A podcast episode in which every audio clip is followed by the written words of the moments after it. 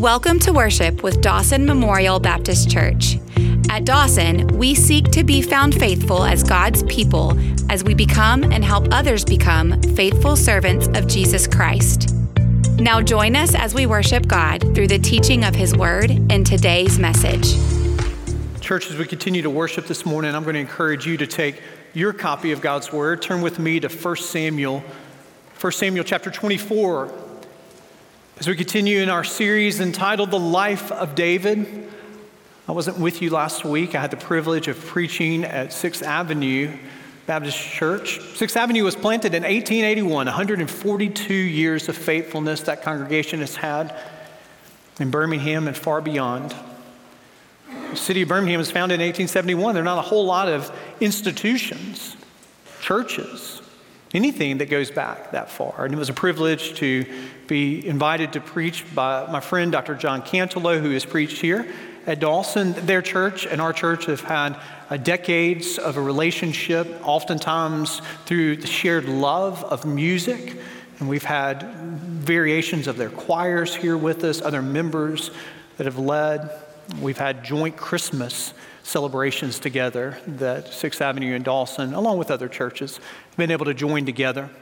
So it was a privilege to be there. In my absence, Dr. Joshua Del Risco, our church planting pastor at New Life Fellowship in Fultondale, preached, and I know you were blessed to have Dr. Del Risco leading you. It was a wonderful message and a wonderful reminder of our partnership together in church planting.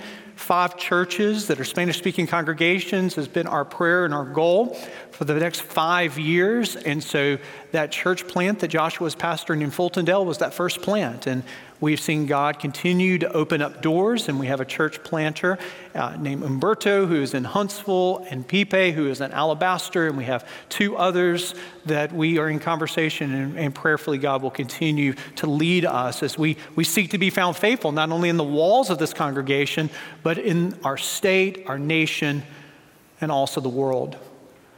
As we gather here this morning, our, our, world is in pain. There are many places that are pressing points uh, that need our intercession as Christians, but there's no doubt that many of you came into this very sanctuary with your heart heavy and, and, and, and your knees worn, as this last week you've prayed for Israel and the conflict that is occurring as we speak now. I think it would be fitting for us before we go into our message here for us to collectively join our hearts together, our minds together to pray very specifically. I'm going to invite you to bow your head, and as we pray, I'm going to invite you to pray along four prayer prompts as we pray for Israel in the midst of this conflict that they're in in response to the brutal and barbaric attacks that occurred eight days ago, and the repercussions of that continue to be before us. So let's pray as a congregation.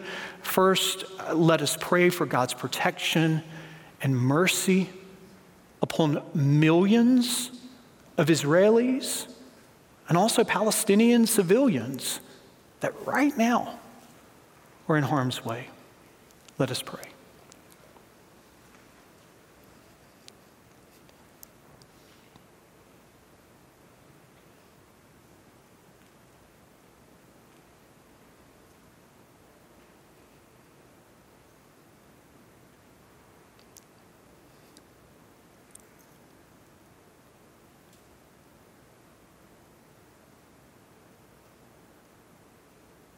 Would you join me as we pray for God's peace and comfort upon thousands of families that are grieving the loss of loved ones, even this morning?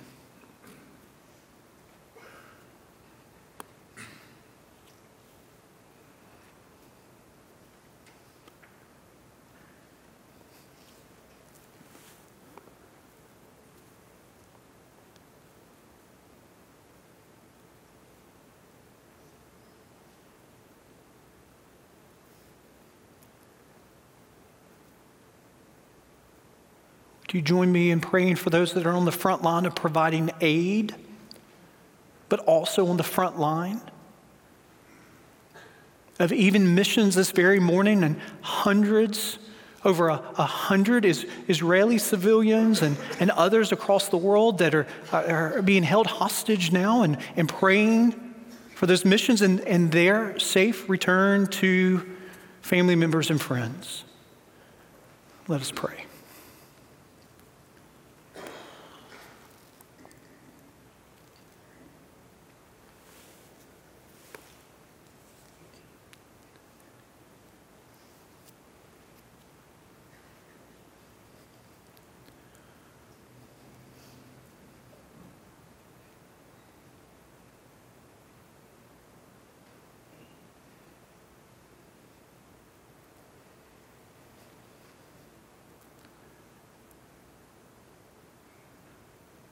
God, would you hear our prayers?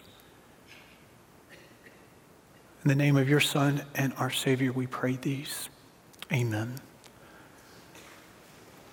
Church family, 1 Samuel chapter 24 is our guide this morning as we continue in a series simply entitled The Life of David. He is in a moment of his life that is a bad nightmare that he longs to awake from.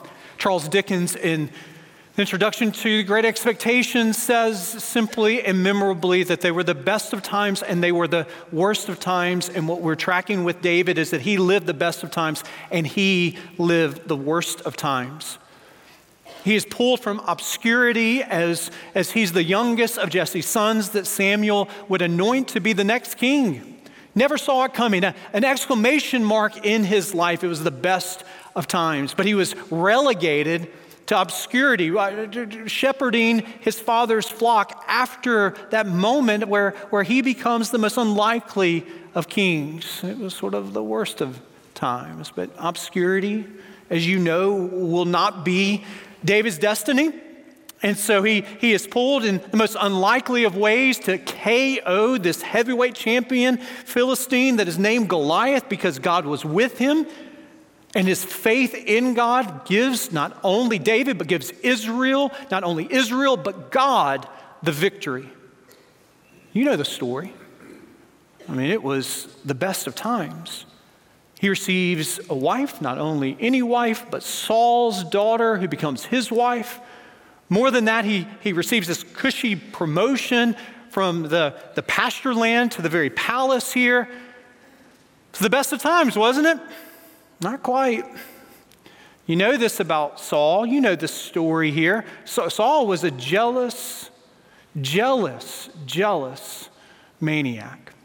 And, and he has this tyrannical grip upon the kingdom, and he will not let it go. And so he sets his focus on David, and he wants nothing less than David's head. He wants to kill David and silence the threat. And this is where we pick up the story here. David's wife has been taken from him. Saul has removed her, given her to another husband. He has lost the protection of the palace. He is surrounded in chapter 22 by 400 just misfits of the kingdom, people that were protesting Saul's rule. Saul has this heavy taxation burden upon the people, and they stand up and they say, Not, not on our watch. And they become like David, fugitives of the kingdom. And so this isn't the mighty army that he would imagine, but by the time we get to chapter 24, those 400 men become 600 men, and they're fleeing in the wilderness, and Saul is on their heels. Then we read When Saul returned from following the Philistines, he was told, Behold, David is in the wilderness of En Gedi. Then Saul took 3,000 chosen men out of all Israel. You see the odds here 3,000 to David's 600. And went to seat David and his men in the front of the wild goats' rocks. And he came to the sheepfolds by the way where there was a cave. And Saul went in to relieve himself. Now, David and his men were sitting in the innermost parts of the cave so many reasons to love the Bible. There's so many reasons to be surprised by the Bible. Oftentimes, we think of the Bible in this sort of Hallmark card, kind of cliche way, and we think of it being overly sanitized, and it's just not. It's not at all. I mean, there's murder in the Bible because there's murder in this world. There's adultery in the Bible because there's adultery in this world. There's betrayal in the Bible because there's betrayal in this world. And Saul finds himself in this vulnerable position, not knowing that all of David's men, along with David, are able to see him. And these men, they draw their swords, ready to strike, knowing in their mind that God has provided a way for Saul and his threats to be silenced. David pulls out his sword tiptoes in the cave, comes up silently behind Saul. The smiles are upon 600 men, knowing in this moment their debts are going to be abolished, knowing in this moment that they're going to be freed, knowing in this moment they're going to have a coronation for David. This is the moment they've been praying for. This is the moment for years that they've been fleeing from Saul to be able to end his threats in this moment. And they look to their amazement when David slices just the corner of Saul's robe. Talk about a dramatic letdown. You can imagine the men in this moment saying, he, He's a coward. How, how would he fail us in this moment? You can imagine them trying to get closer in this moment, but we read in the text in verse 5 that David's heart struck him. Because he cut off a corner of Saul's robe, he said to his men, The Lord forbid that I should do this thing to my Lord, the Lord's anointed, to put out my hand against him, seeing he's the Lord's anointed. So David persuaded his men with these words and did not permit them to attack Saul. And Saul rose up and left the cave and went on his way. All of David's problems could have ended in that moment as he killed Saul. Uh, David's throne that was rightly his, he could take in that moment the freedom of 600 men who had been on the run. Their freedom could have been in that moment here, but David does something else. David actually fulfills the very words of his son Solomon in Proverbs chapter 16 when he refuses to take matters in his own hands. He's living out these words When a man's ways pleases or please the Lord, he makes even his enemies to be at peace with him. Isn't it interesting to know that David's son Solomon writes these words inspired by the Holy Spirit? Don't you think that the Holy Spirit would have used this very story in Solomon's mind as he's penning these words? And the Holy Spirit's using this moment to write these very words. David's not passive. I think that's the temptation to think in this passage at this moment to pause it and say, David must be a coward. David's lying down. David's not defending himself. Isn't there a, a, place to defend yourself? This is in this moment. Should, should David not have done and struck down Saul? But notice the, the reasoning of David as he doesn't lie down, but he confronts wisely the anointed king Saul. Afterward, David also arose and went out of the cave and called after Saul, My Lord the king. And when Saul looked behind him, David bowed with his face to the earth and paid homage. Verse 9 David said to Saul, Why do you listen to the words of men who say, Behold, David seeks your harm? Behold, this day your eyes have seen how the Lord gave you today in my hand in the cave, and some told me to kill you, but I spared you. I said, I will not put out my hand against the Lord, for he is the Lord's anointed. See my father. Notice in this moment, David's holding up the little corner of his robe. He, he says to Saul, See the corner of your robe in my hand.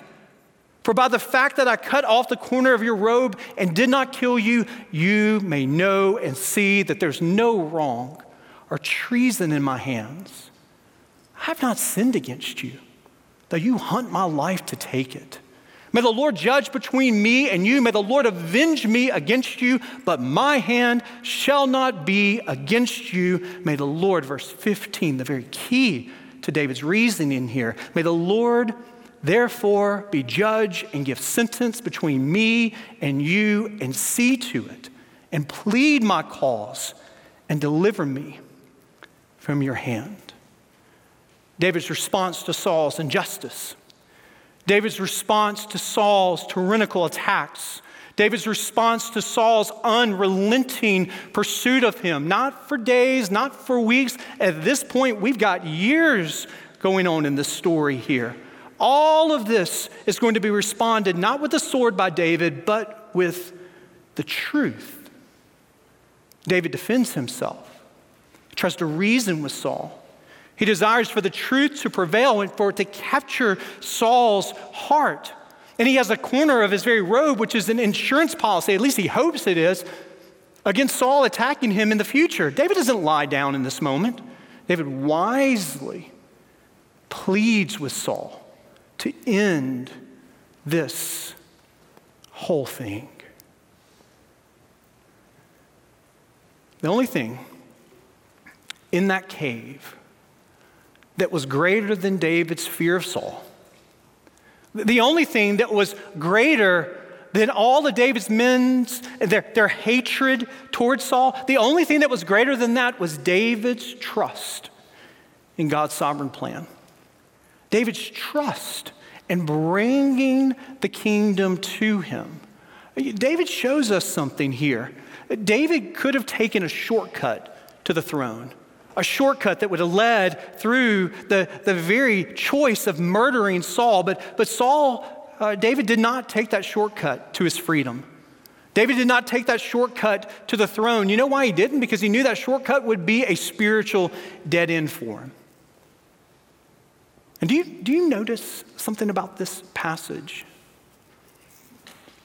Do you hear something in this passage that has a ring of familiarity to you?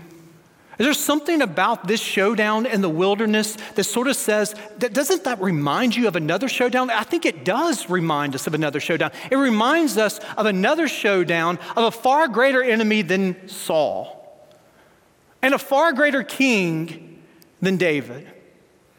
In Luke chapter 4, after Jesus' baptism, he is led by the Spirit into the very wilderness for 40 days and 40 nights. He fasts, and then the serpent, Satan, meets him.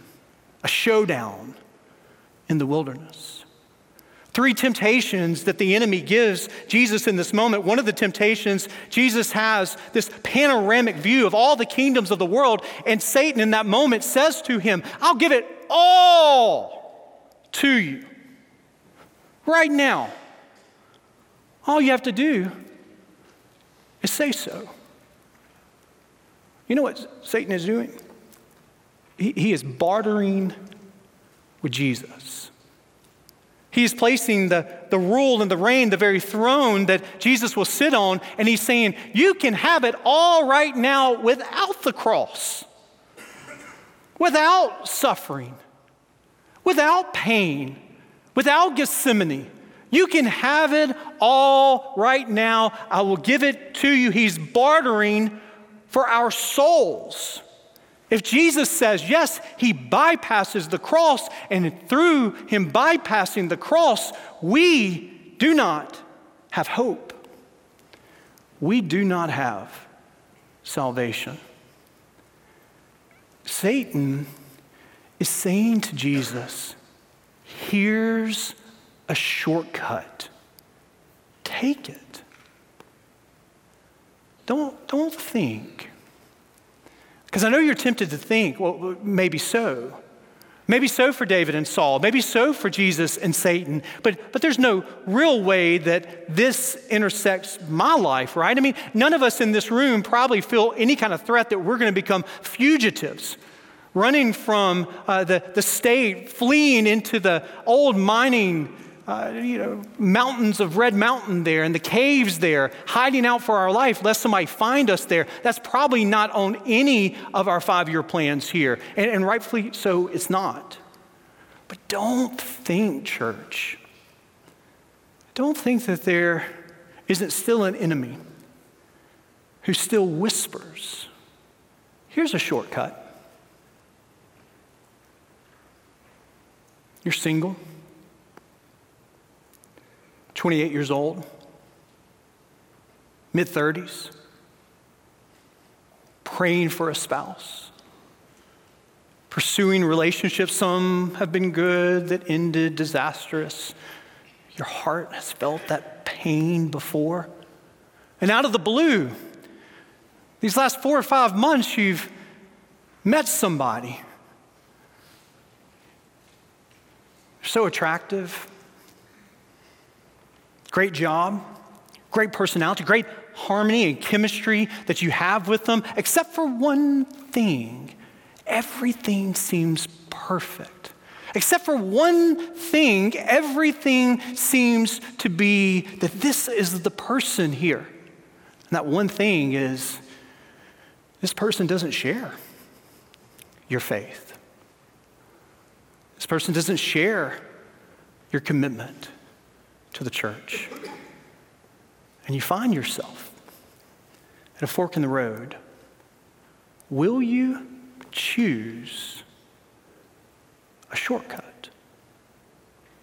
A, a, a shortcut that leads to a dead end.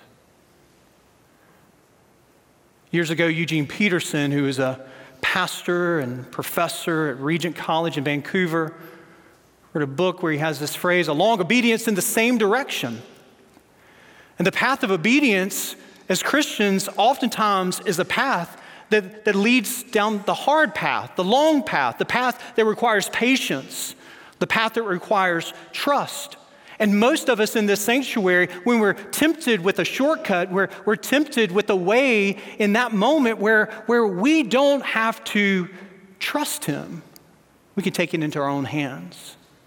And we begin to doubt His good purposes for us. And it's in that moment that a shortcut stands before us that always leads to a dead end. 16 years old, you're a junior in high school, you're taking three AP classes, maybe four this year, trying to graduate with a GPA that impresses schools in this state and far beyond this state here trying to get a semester under your belt before you go to school, maybe even further into your second semester of the year, and, and there's a little bit of stress on you. A whole, there's a whole lot of stress on you. You're trying to have a, a good junior year, trying to be engaged not only in the classroom, but all the extracurricular things that you're committed to. You've got an AP US history class that you're taking, and you have a big midterm paper that you have to write, and you, you tried to get ahead of the responsibility, and you tried to work on it a little bit two weeks ahead of time, a week ahead of time, but that's really hard to do, isn't it? And that week of preparation turns into a few days, and you still don't get around to it, and it's the night before. There you've got to write the paper, and in that moment, you Google the topic that has been assigned to you, and you come to a page that seems to have all that you need, and all you have to do is copy and paste and embed it in your Google document. It's a shortcut that leads to a dead end. It is a shortcut that compromises your character and your integrity. Oh, it is before you, it is the easier path. But I'm here to tell you that the path of obedience is oftentimes the longer path, it is oftentimes the harder path. Shortcuts often lead to spiritual dead ends. You've been married for 10 years seven year old and a five year old, your taxi service.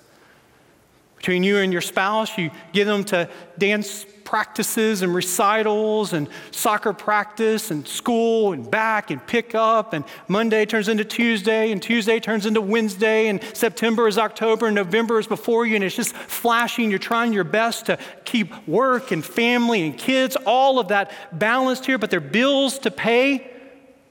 And there's not enough time in the day. And you come to this place where you realize that there, there's a coldness and distance that has crept in to your relationship with your spouse. You, she doesn't say anything about it. He doesn't say anything about it. You both know about it. You both feel it.